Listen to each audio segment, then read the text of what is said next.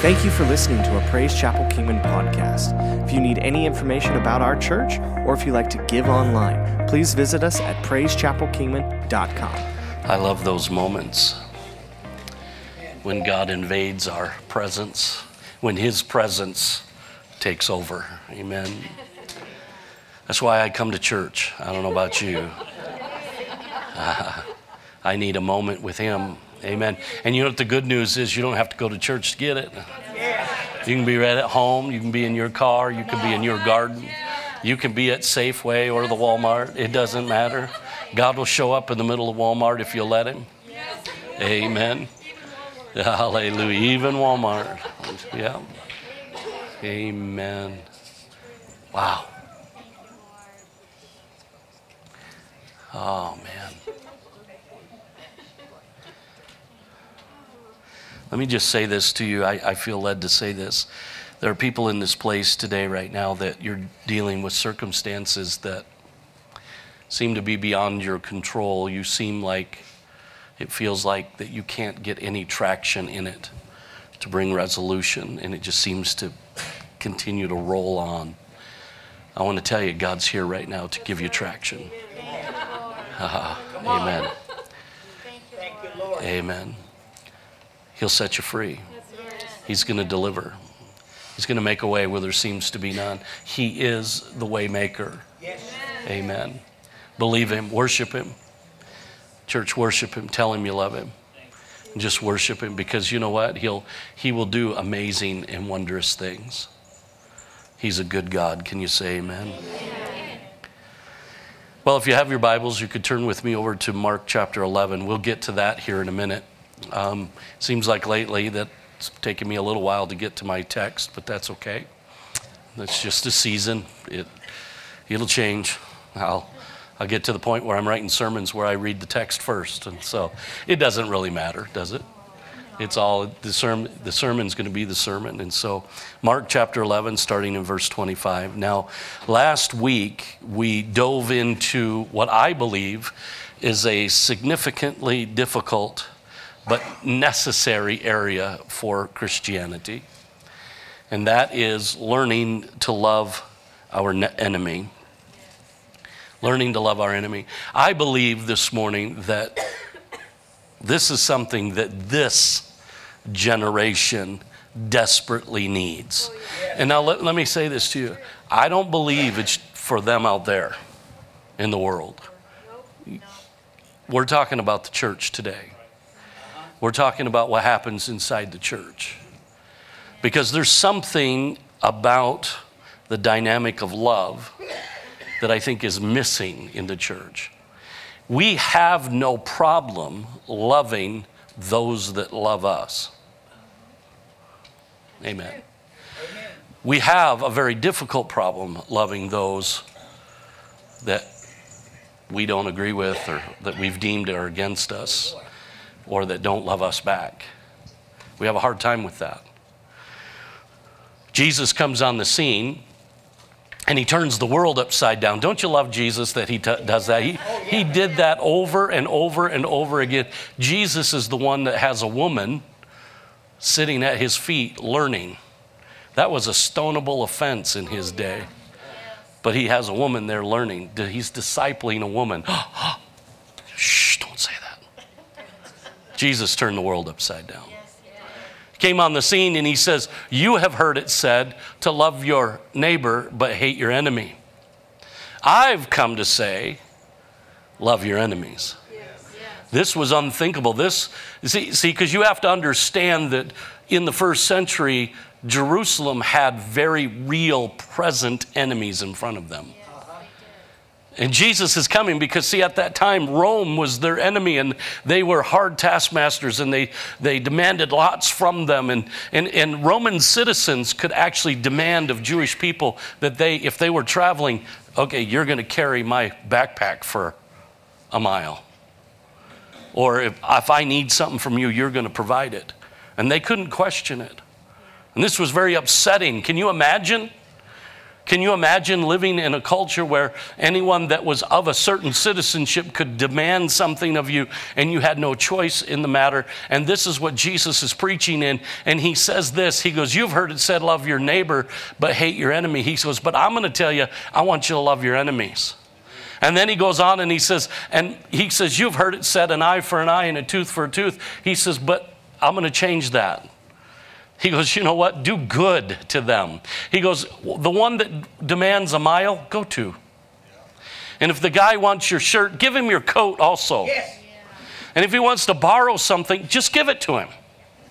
Jesus says, I'm going to turn everything upside down. And this thought that has captivated me, it's just caught me.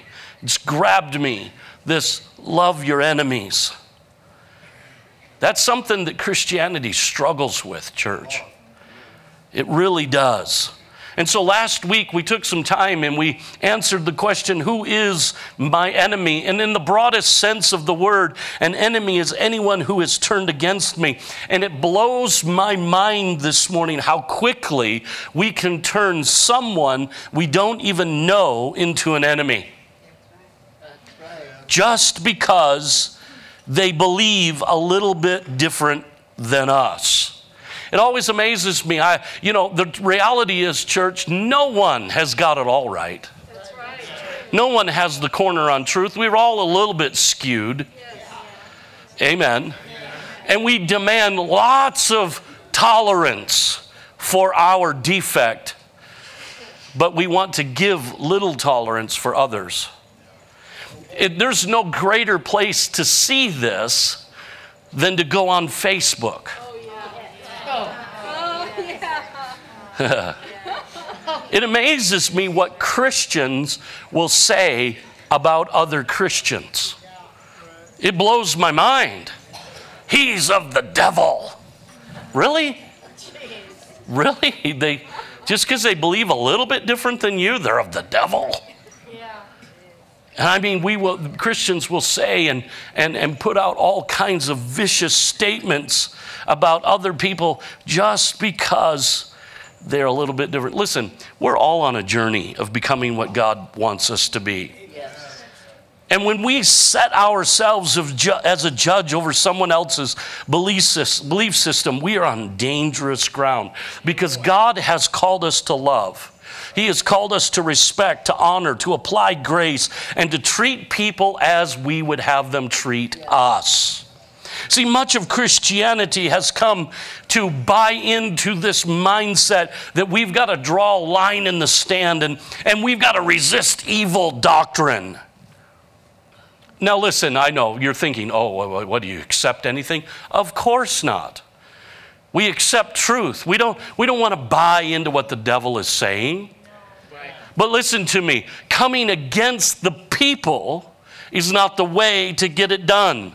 No doubt that there is evil doctrine and it must be exposed.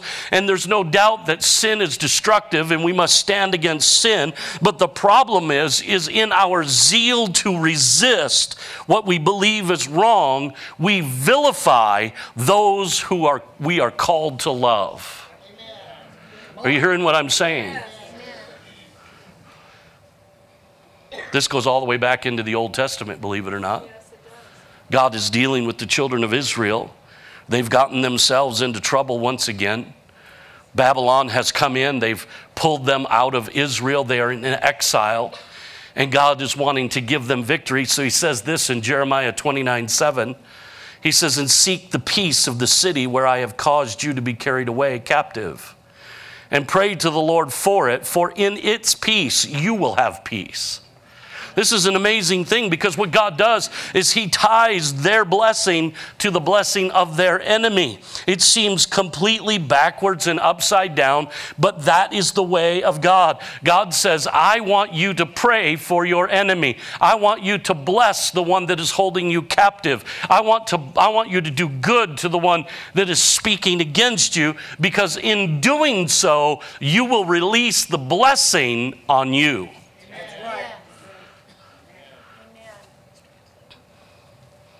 I think the reason this is so tough for us is because we've greatly misunderstood the power of blessing and what it's there for. See, we think of blessing in terms of getting a bigger bank account or having a bigger car or a bigger house or better clothes. And that can be a blessing. But listen to me, God looks at blessing much differently than we do. See, blessing to God is when a man or a woman is in right line with God. And God says, I want you to pray for your enemy because I want to pour out blessing on you. I want to do good things for you. I want you in right line with me. And so the only way you can align yourself with me is to pray for your enemy. So we answered the question, how do we love our enemies? Well, the first thing we do is we disarm them. In other words, we do what is unexpected. If you really, really, really want to do something exciting, see, go to the one that is talking against you. Go to the one that's harassing you or the one that's abusing you or the one that's got you upset or all of those things, the one that's neglecting you, and bless them. Speak over them because it will short circuit them. They won't know what to do because they're expecting retaliation. They're expecting you to be angry. They know how to operate in that world. But the moment you come and say, you know what, bro, I'm praying for you. If you got a boss that seems to be unfair, go to him and say, hey, you know what, bro, I'm praying for you and your family and your business because I think God wants to bless you. Your boss will go, I don't know. He's expecting you. You're unfair. You're rotten. You're no good. But if you go to that one and you disarm them, they have no retaliation. They have no ability to harm you. He tells us, he goes, then bless them. Speak well of them. Honor them. Do good to them. And pray for them. You know, here's the thing. It's really hard to be angry with the guy you're praying for. Oh boy. Right. Come on. Yeah. That's right. Amen. Amen. And then finally, the message is forgive them. This is where the rubber meets the road in Christianity.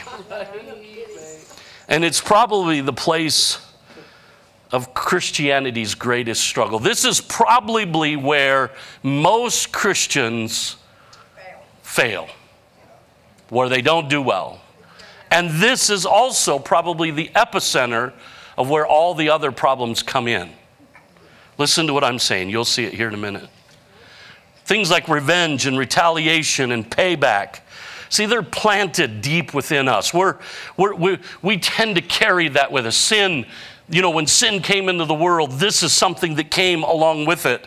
And everyone is born a little bit of a retaliator. It's deep inside us to hold a grudge. Think about it. Well, I don't get mad, bro. I don't get mad. I get even. That's me. No, not even mad, but you're going to be sorry.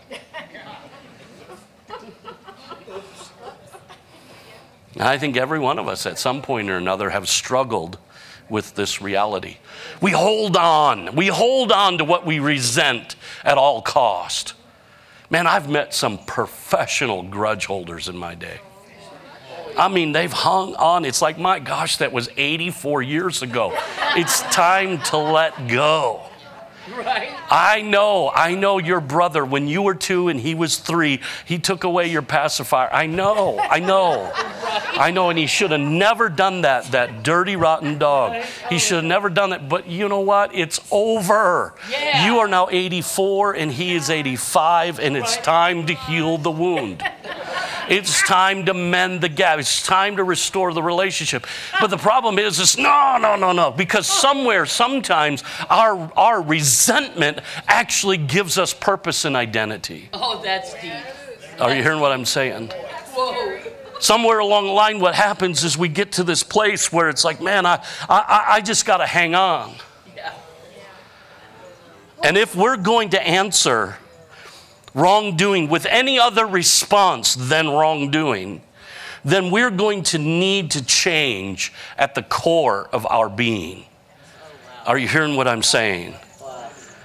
As Christians, all hope for that change is going to be found in Christ. Nowhere else can we find change. We are not going to find it anywhere else. It's only revealed in Christ. Are you hearing what I'm saying? Yes. What he taught us and how he taught us to live. Yep. It's through his death and his resurrection that gives us an example of how to deal with those things that come against us. In 1 Peter 3:9, listen to these words. He says, don't repay evil for evil. Don't retaliate when people say unkind things about you. Instead, pay them back with a blessing. That is what God wants you to do, and he will bless you for it. Amen.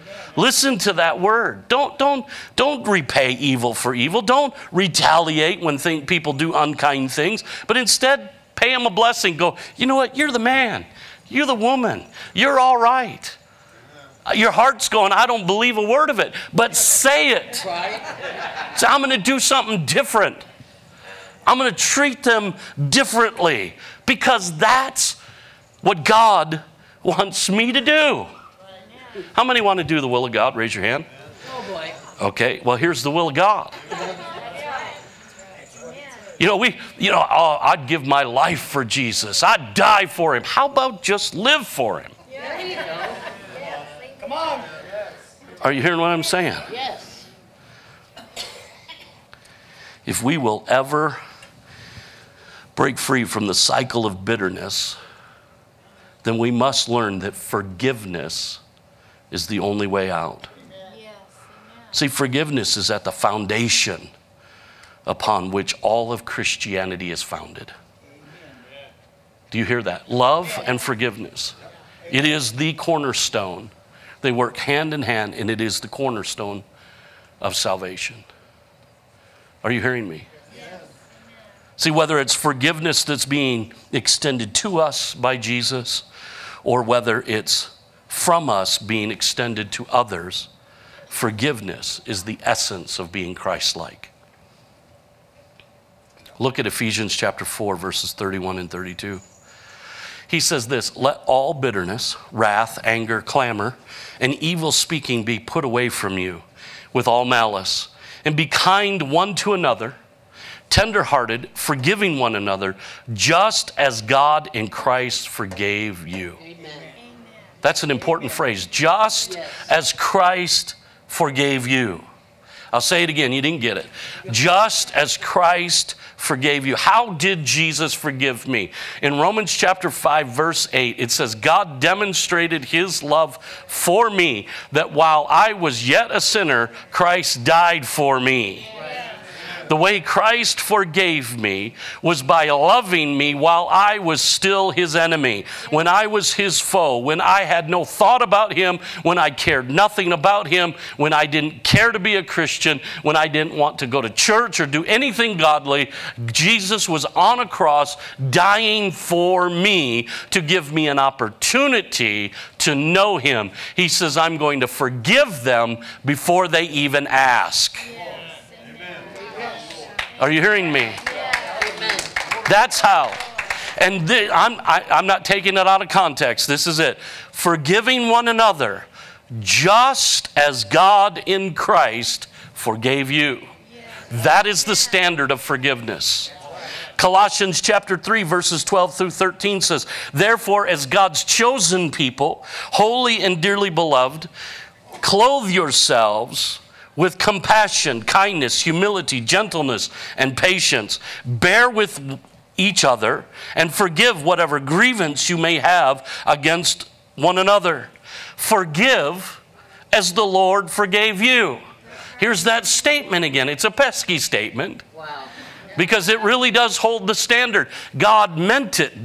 Can you see that? God says it over and over again. This is not a suggestion, but rather it is a command with deep consequences. Yes.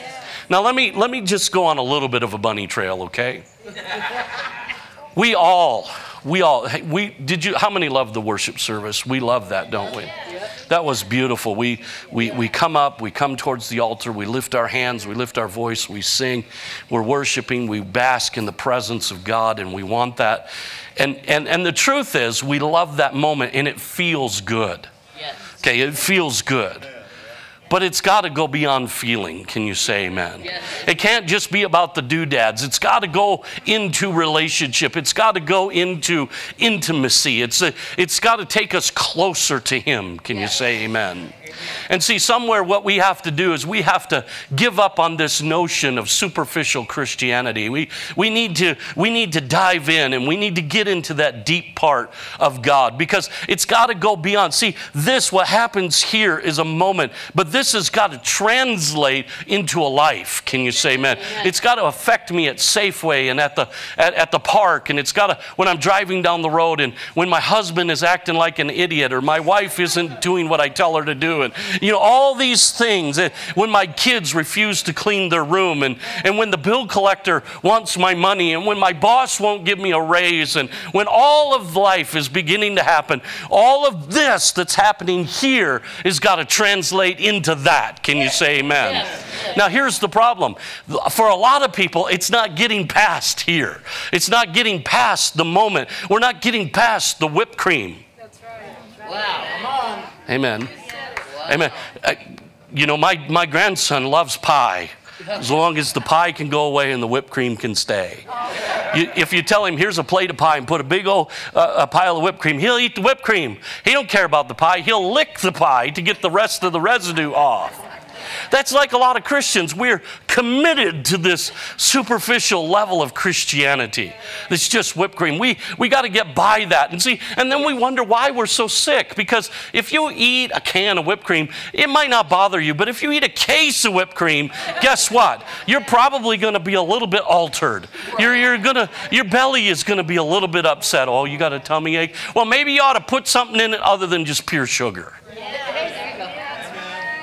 Is that too hard? Am I being too hard?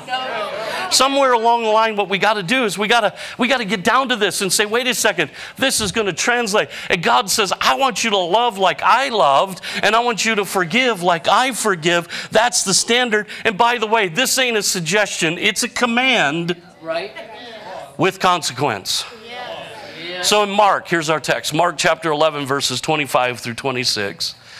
It says, and whenever you stand praying, remember what we were doing up here? If you have anything against anyone, I'm going to use the words again, anything against anyone. Anything against anyone. It covers the whole gamut, doesn't it? Forgive him, that your Father in heaven may also forgive you your trespasses. But if you do not forgive, neither will your Father in heaven forgive your trespasses. Oh, boy, that's a big bummer. Holy cow, wait a second. Back up. Time out.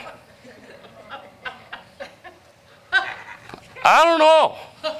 See, I'll be honest with you. I read this scripture the other day when I was putting my sermon together, and I got stuck. I'll be honest with you. I looked at that and I went, but if you don't forgive, I won't forgive. Yeah. Oh, so I started studying what I normally do. I got to get an answer for this. I got to know what he's talking about. That's pretty heavy at face value. See, we like to twist things out of shape so that kind of fits our doctrine, don't we? So I'm thinking, how can I twist this? No, put it back up there. Don't get rid of that. That we need that. We need that. There it is. But if you do not forgive, neither will your Father in heaven forgive you. Well, okay, so I'm going to dissect the words. I'm going to look at the phrases. I'm going to look at culture. I'm going to look at what he's saying. And at the end of the day, you know what he meant when he said it? If you don't forgive, I'm not going to forgive. Wow. So what does that mean?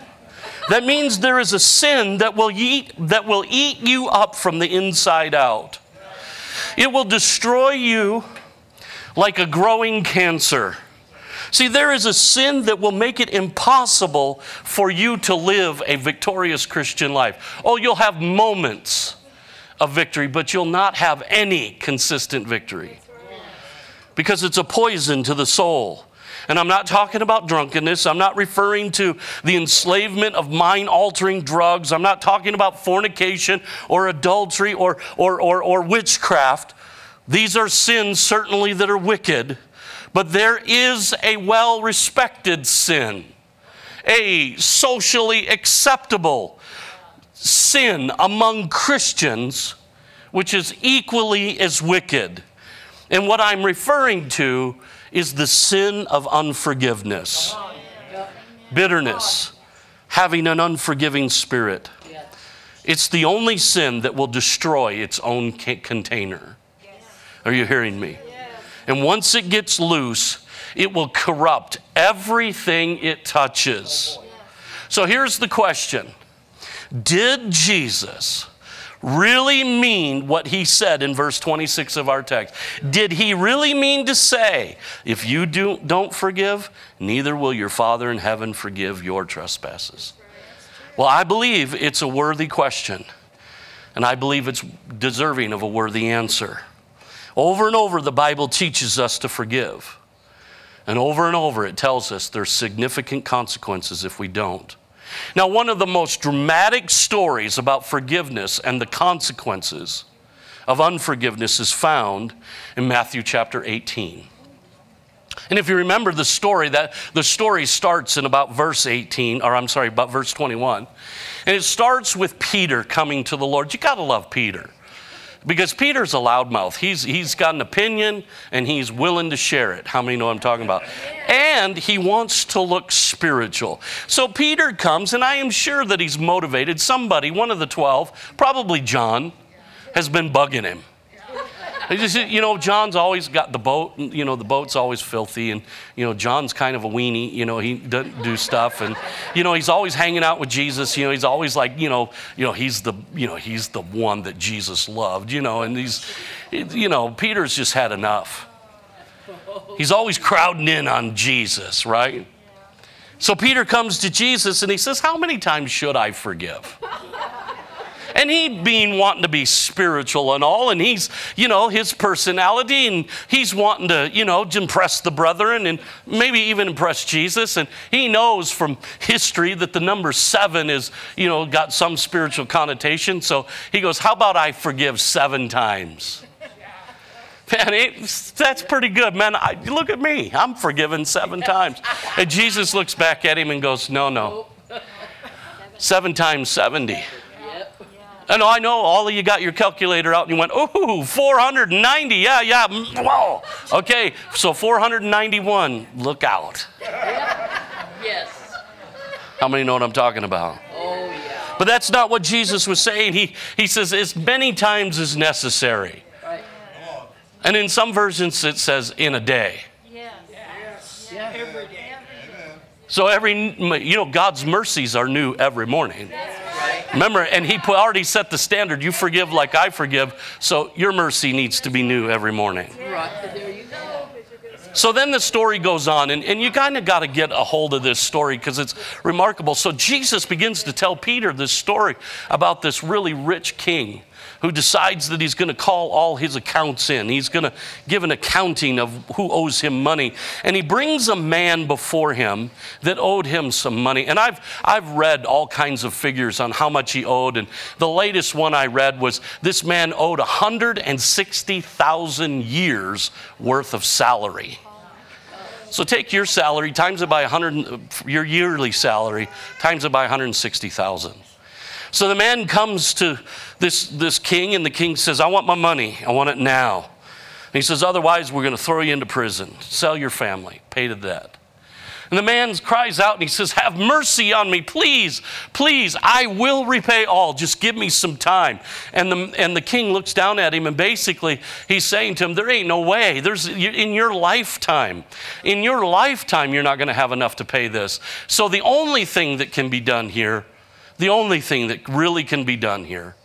is for me to forgive you, to release you from your debt. Yeah. You can't do it. Even if you had 50,000 lifetimes, you're still 110,000 lifetimes short.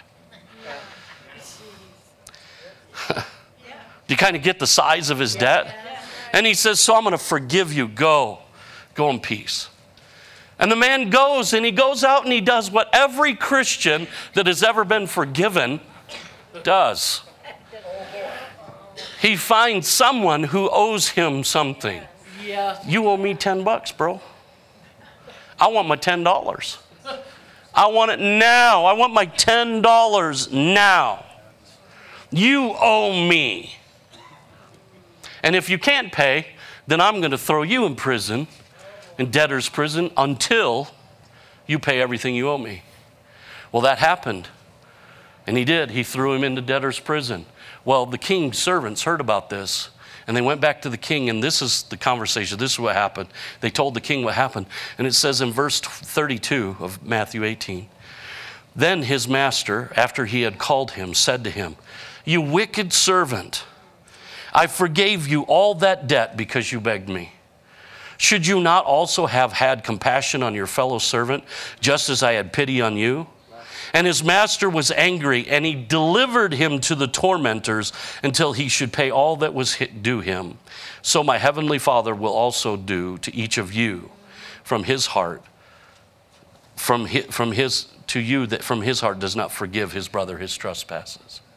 What is he saying? First of all, what he's saying is that unforgiveness always brings torment. Right.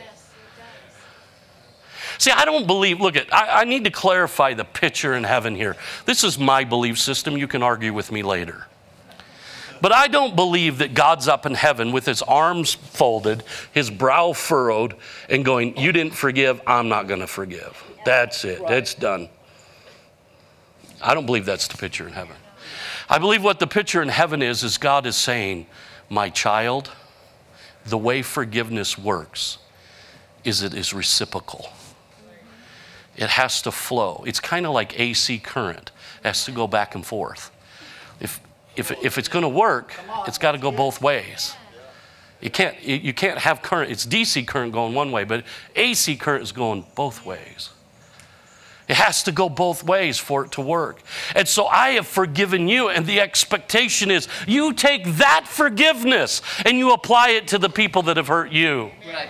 But if you don't do that, then you nullify the forgiveness I gave, because it's kind of like the manna. When you hoard it for yourself, it rots. That's right.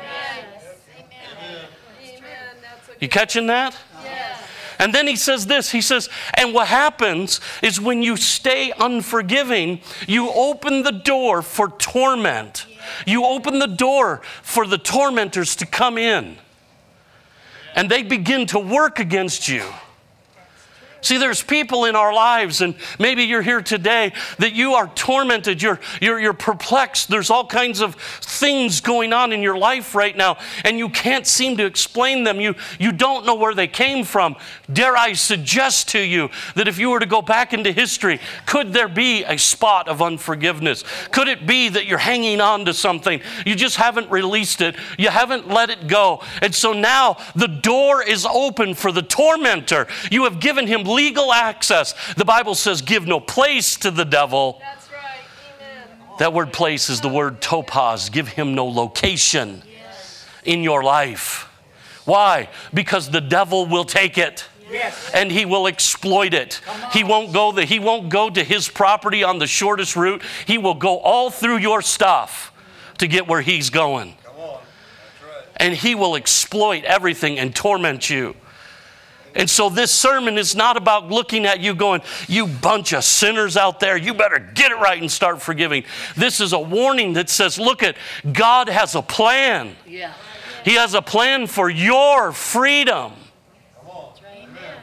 Come on. And it works through the reciprocal of forgiveness. I will pour it out on you so that you can be a vessel of it to others. Amen. Good word. Now, in spite of all this, in spite of that truth, we still find it hard to forgive. Or at least stay consistent with forgiveness. Here's the insane thing. Not forgiving someone is like drinking poison and expecting the other person to die. I'll show you. Look, what are you drinking? I'm drinking strychnine because I'm mad at him. It don't make sense to me. Unforgiveness has been medically linked to all kinds of medical disorders and even insanity. One leading psychiatrist said 90% of all the people that are insane in this country could be released from the medical system if they would just learn how to forgive or be forgiven. Wow. Wow. Very good. Wow. It's amazing, isn't it? Yes, it is. You know what forgiveness really is? Forgiveness really is just being gracious. That's what forgiveness is. It's being gracious. That's what God was with us. We are saved by His grace, aren't we? He's just being gracious. He's like, you know what? I have the ability to be gracious to you. Right. So therefore I am. I'm gracious. That's what God's asking of us. See, the Bible uses a number of different Hebrew and Greek words to convey the concept of forgiveness. One word means to blot out. Another one means to lift and carry away. Another one is to release from debt. And there's many, many others. But what is forgiveness? What is it really? What does it look like? Well, to forgive is to turn the key and open the cell door and let a prisoner go free. That's forgiveness. To forgive is to write in large letters across the debt, nothing owed. Forgiveness is to pound the gavel in a courtroom and declare not guilty. Forgive is to shoot an arrow so high and so far that it can never be found again. To forgive is to loose the moorings of his ship and release it into an open sea. To forgive is to relax the stranglehold on a wrestling opponent. To forgive is to smash a clay pot into 1,000 pieces so it can never be put back together again. That's what forgiveness is. Think of yourself as a banker. In your hand, you have a note detailing a huge debt that is owed to you. Could be abuse, it could be betrayal, it could be neglect. You could have been taken advantage of, any number of things. But when you look at it, it says, you owe me. And what forgiveness is instead of putting the note back in your pocket and saying, you better come through, forgiveness is simply saying, let me just tear this note up. You don't owe me nothing. Amen. He said, well, how do I do that? You can't on your own. I mean, this is why forgiveness is reciprocal. And this is why there's such harsh consequences. Because forgiveness has to begin with God. He is the only one that can truly forgive. Do you understand that? Love is the same thing. Love has to be, God is love. How do I love my enemy? Through God. I allow the love of God to be poured into me so I could pour it back out.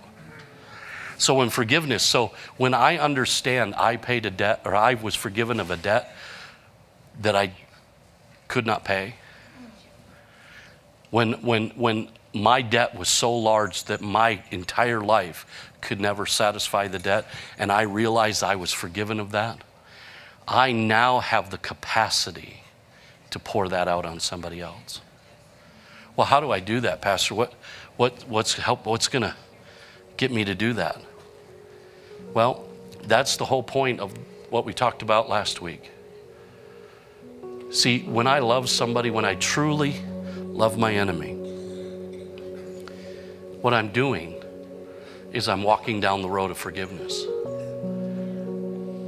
See, when I bless them, I'm forgiving. When I do good to them, I'm forgiving. When I pray for them, I'm forgiving. Now, look at, church, I'm not a novice. Some things in this room are very, very petty, and we just, in some ways, just need to get over it. But there are some things in this room that are very, very serious, very deep, very hurtful, debilitating even. But even those things can be overcome. Because what happens is when you begin to allow that love to penetrate, you allow that love to begin to permeate and begin to flow, and you begin to do good and bless and pray.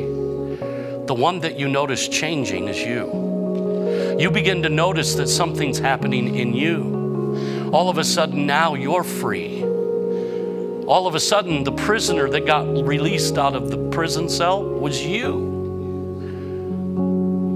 Are you hearing me? See, a lot of us are convinced, well, you know, I've gotten over it. No, all we've really done is lengthen the leash. Have you ever been, when you were a kid, did you ever torment a dog? I know all of you guys never did that, but I did. You find a neighborhood dog that's really mean, that's tied up on the leash, and you find the end of his leash. And then you stand about 2 foot away. Do you remember the Tom and Jerry episode? Where the big bulldog? And Tom would stand right at the end of the leash, and the bulldog would come running as fast as he could and wham! Jerk him right off his feet and onto the ground. And he realized, oh, I'm still tied to this thing. See, that's what happens. 25 years have gone by, but we haven't forgiven. And all of a sudden, we think we're free and we're running. And wham, out of nowhere, we're jerked right off our feet with a sore neck, laying there going, what just happened? And you realize, I am still tied to that event, to that person. They have gone on. They have moved on. They ain't even thinking about you. They don't even know what's happening. Nothing. It's beyond them. But you are still being affected. Why would you allow somebody that much control in your life? Why would you allow them to have that kind of control? You need to be free. And freedom comes through forgiveness. He told us, I want you to love your enemy. Because loving your enemy is going to set you free. Are you hearing me? God always has a great plan. And you know, we could go on and on and on, and we could talk hours about all the minute things of forgiveness, the whys and the why fours. My point to you is that you say, I don't know what to do. Just begin to pray. That one right now, you're thinking of that one that hurt you. Just begin to pray for him. Just pray. Say, you know what, God, I don't even know what to say, so I just pray you bless them. Just do that. Do that much. Do that. See what happens. See what God will do with that effort. Can you say amen? Why don't you bow your heads with me for a moment? Father, we thank you, Lord. We just give you the glory and the honor for what you've done. And Father, right now, we do pray for our enemy. We pray for this one that has hurt us, Lord, that has abused us, that has mistreated us, that has spoken against us. We pray for them. Lord, first of all, we take authority over their words, that their curses would fall to the earth and blow away as dust. But we love the individual. And we honor them, and we pray for blessing over them. And we pray, God, that you would help them and minister to them. Father, right now we forgive, we release by faith. We make a decision of our will to forgive. And we release them. They owe us nothing. We cancel the debt, Lord, because you canceled our debt. And God, we give you the glory. Father, we ask for your help in this, your encouragement. And we thank you in Jesus' name. Amen. Isn't God good this morning? Amen. Why don't you stand to your feet all across this place? Our ministry team is going to come up front. If you have a need of any kind, come on up. Let them minister to you. God bless you. We will see you next week. You have a great, wonderful afternoon.